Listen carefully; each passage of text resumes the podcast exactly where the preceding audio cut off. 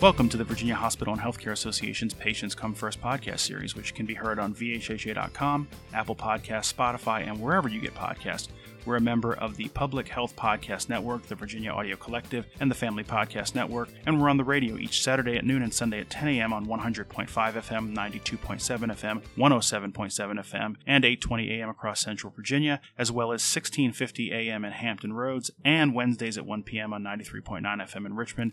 Please send any questions, comments, or feedback to pcfpodcast at vhha.com. Again, that's pcfpodcast at vhha.com. Today, we're excited to be joined by Dr. Tony Faber, a VCU Health Associate Professor and also a research scientist with the Massey Cancer Center. He joins us today for a conversation about advancements in cancer care and therapies for patients, including research he's involved with on examining the prospect of a novel targeted therapy for an often fatal pediatric cancer. With that, welcome to the program, Dr. Faber. Thanks for joining us today. Thanks for having me.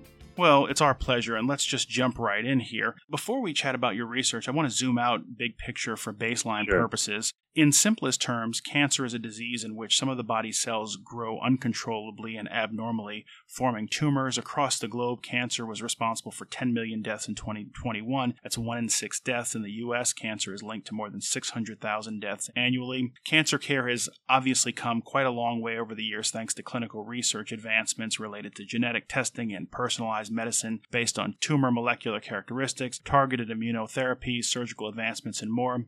Of the many clinical research options available for a research scientist like yourself, what attracted you to cancer research in particular? When I was starting, this was in the early 2000s, and targeted therapies were really emerging. And these are specific drug targets that target specific proteins in the cell. Proteins are what our DNA makes. It's kind of the final product. And we've known for a long time, maybe 30, 40 years, that problems in that DNA cause a lot of the cancers, and it causes very specific problems in the DNA cause these cancers. But traditionally, as you've summed up very nicely, it's been chemotherapy, radiotherapy, and surgery has been sort of the mainstay over the last 50 years until targeted therapy sort of came on the scene. Now it's been probably about 20 or 25 years or so.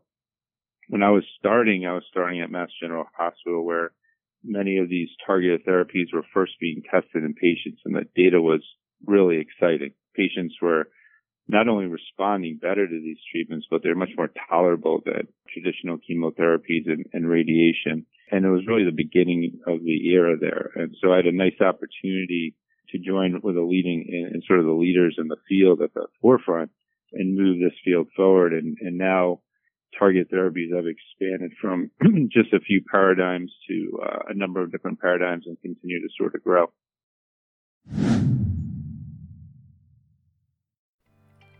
Do you wish you could focus on practicing medicine without all the distractions? Covaris is here to help. As a leader in medical professional liability insurance with more than 45 years' experience, Covaris provides insurance protection with data-driven predictive modeling to help you mitigate the risk of claims.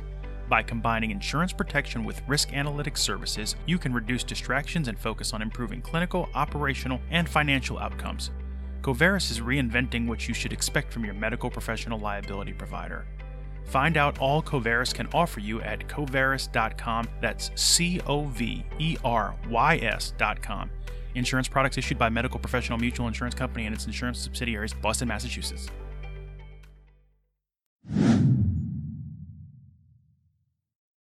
And speaking of moving this field forward, let's segue to your current research, which focuses on neuroblastoma, which is a cancer that develops from immature nerve cells, often in the glands and around the kidneys. It most commonly affects children 5 and younger and is responsible for the most cancer-related deaths among children in that age group. You're part of a team of researchers that has identified a potential breakthrough treatment option for this form of cancer, and you've recently published the results of that research in a scientific journal. So if you would, tell us about that work and what the findings are. Yeah, so one interesting aspect of this I didn't get into is targeted therapies really emerged on the scene in adult cancers first. There's a number of reasons for that. Pediatric cancers tend to be a little bit different. The targeted therapies that may work for pediatric cancers tend to be different than the ones that do work for adult cancers. And there's several problems that go along with it. The proteins that are targetable, those genes that are mutated, are different. And chemists can't seem to make or have more difficult time making drugs against those targets than they do in the adults. So pediatrics has really fallen behind in the targeted therapy sort of paradigm. The work in neuroblastoma is really a sort of a first movement into targeted therapies. There is a very small percent of patients that do respond, maybe about 3% to inhibitors called ALK inhibitors. The other 97% of patients don't really have a benefit for targeted therapies. There's a pathway in neuroblastoma called the MAP kinase pathway. MAP kinase pathway is active in both adult and pediatric cancers like neuroblastoma, but like I said, the reasons why it's active are different, and we haven't been able to really chemically go after the reasons in the pediatric cancers like we've been able to in the adult cancers, and therefore it hasn't translated to successful targeted therapy. That may have changed. There's a new targeted therapy against the MAP kinase pathway called SHP2 inhibitors. And our work was really the first work to identify SHP2 inhibitors as being effective MAP kinase pathway target inhibitors in neuroblastoma. Some people listening to this may wonder about the process for this kind of clinical research. Sure. You gave a bit of an overview there, and I want to try to summarize this. Obviously, I'm not the expert that you are, but in this case, your research involved testing a drug compound for effectiveness and shrinking tumors in mice, which were the test subjects in the study, without some of the potential harmful side effects of other treatment options that have been studied. That work involves, as I understand it, clinicians and scientists from VCU and Harvard and Georgetown and other research centers collaborating on this work. So on an effort like this, what's the typical timeline and workflow or the order of operations for such an undertaking? So we've been blessed with wonderful collaborators, first of all. We work closely with a screening team from the Mass General Hospital where I came from, called the Center for Molecular Therapeutics, that identifies new positive targets in cancer. So there's a very big screen, thousands of cancer cell lines representing dozens and dozens of different cancers, and they screen different drugs. And because of those numbers, they're able to tell which drugs have activity in which cancers. And SHP2 inhibitors sort of fell out of that screen, and a collaborator there called me up because they know we're interested in neuroblastoma, and we decided to work on this together specifically. When we brought it into the lab, there are a lot of biochemical and molecular biology experiments that are done here. I'm not going to bore anybody with those details, but I will say that the postdocs and research technicians work extremely hard here, put in a lot of hours, do a lot of experiments to really produce the data that we can get excited about. And along the way, there's a lot of negative data, the life of a scientist. But once in a while, we see things that are promising and have potential. When we worked SHP2 inhibitors up in the lab, we saw that they had specific activity in certain neuroblastomas. Like many scientists, the next step is to put these into mice. You can put the tumors into mice. It's the closest thing we have to see if this may work in people. And when we tested these inhibitors in these mice, both the inhibitors were very tolerable by the mice. And, of course, we saw some very nice neuroblastoma-specific activity. There's one more piece to the puzzle. We were able to identify what's called a biomarker. That means a gene that's either expressed or not expressed within a cancer that helps tell you whether that cancer is going to respond to the therapy. In our case, it was a gene called NF1 that influences that MAP kinase pathway. And so our hope is, with our clinical collaborator, John Glod, who is the head of the NCI Pediatric Branch, who has a number of neuroblastoma patients in his clinic, and thank God this is a rare cancer, but unfortunately, because of its difficulty to be treated, it now accounts for about 13% of all pediatric cancer-related deaths.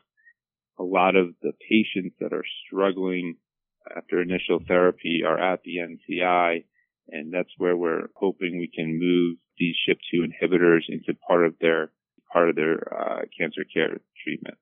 Well, you mentioned that clinical research involves, and I use this term loosely, a lot of trial and error. And as you pointed out, not always are these efforts successful, or do they yield positive results? In this case, so far, it sounds like things are progressing in a positive fashion. So I know that from research to receiving all the necessary regulatory approvals and bringing new therapeutic modalities to market, it can be a very costly and time-consuming enterprise.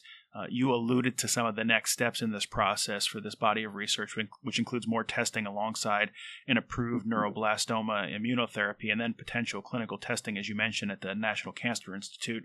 So looking ahead, where does this research go from here? And in a best case scenario, theoretically, how soon could this therapy be available as a treatment option if things continue to proceed according to plan and the initial research results bear out? Difficult to predict, but I do think we have several things in our favor here. And let me just talk about some of the intrinsic challenges here. The first is that this isn't an FDA-approved drug yet. It is, hence the excitement, because it's a novel drug. And of course, the steps to FDA approval is quite laborious, and it starts really in the adult populations almost always, and there's reasons for that. Some of it's because of the number of patients. And we're able to get safety and efficacy data from those trials that help us design a trial in pediatrics.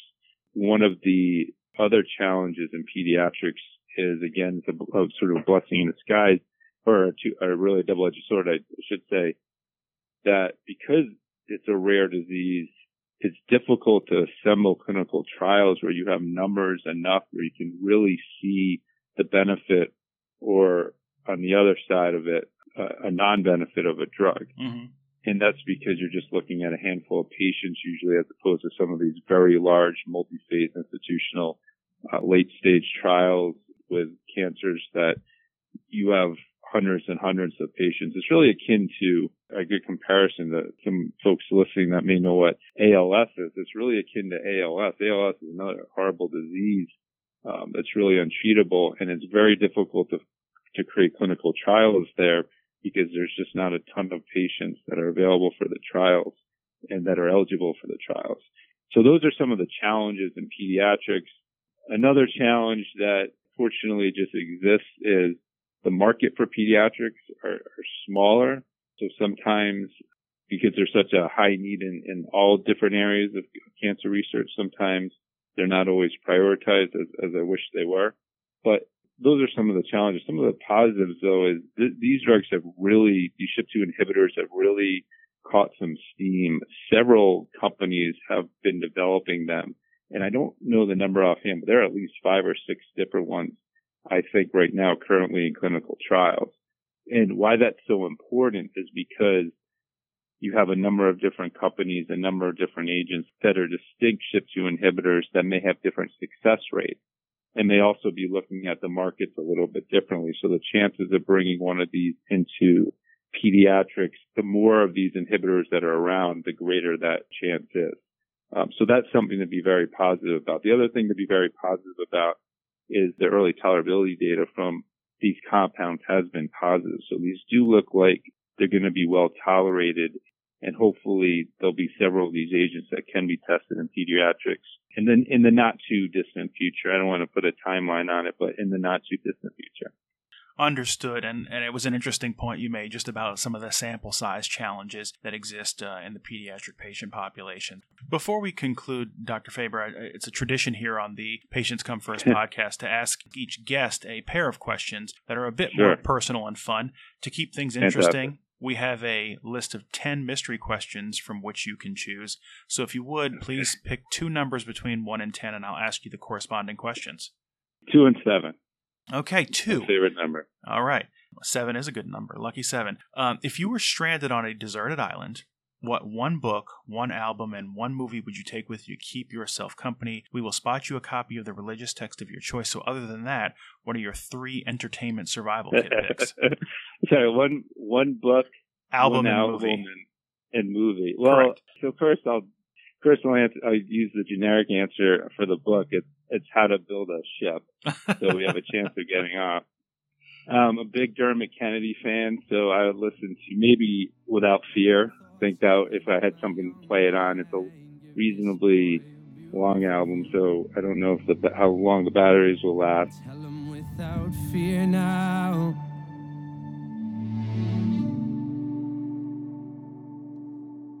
Without fear now. And I'm sorry, what was the last question? Movie. Mm-hmm. Oh, that's a tough one. I think I would want to laugh because I would be probably pretty frustrated with my boat building skills after day two or day three. So probably the greatest movie out of Rhode Island, Dumb and Dumber. Those would be my three selections. Peter Farrelly. Yes. What's the most annoying sound in the world? And then that's it. Exactly. What do you think the chances are of a guy like you and a girl like me ending up together? Well, Lloyd, that's difficult to say, and we really don't... Hit me with it. Just give it to me straight. I came a long way just to see you married. Just least you can do is level with me. What are my chances? Not good. You mean not good like 1 out of 100?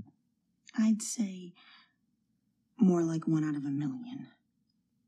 So you're telling me there's a chance? Yeah! I read you. And then number 7 was your other pick. If you could choose one superpower to have or any one skill to instantly master, what would it be and why? One superpower to have, one skill to master. Well, again, the obvious answer would be to be a tireless swimmer. Because then I would feel. Well, no, this is separate. So this doesn't presuppose that you're stuck on the island. On the island. No. This is separate from that. Yeah. Generally speaking, yes. I'm not. I'll try not to say something too sentimental here. I would like to. What really bothers me as I get older, a lot of things. I would like to be able. I guess this. I'll give you a generic answer to see into the future. So. I can't, there's so many benefits from that, I probably can't quantify it, but I would like to be able to, that would be my superpower, or I guess a skill that I really improve on. One or the other. Okay. But that would be my answer. Well, I appreciate you taking a few moments to be with us today and for sharing some of your thoughts and some of your work. And with that, that's going to bring us to the close of another episode of the Virginia Hospital and Healthcare Association's Patients Come First podcast. If you like what you heard, please make sure to leave us a 5-star review on Apple Podcasts and subscribe so that you know when new episodes are available. We want to once again thank our guest, Dr. Tony Faber, for joining us today. So thank you, sir. Thank you so much. I appreciate it.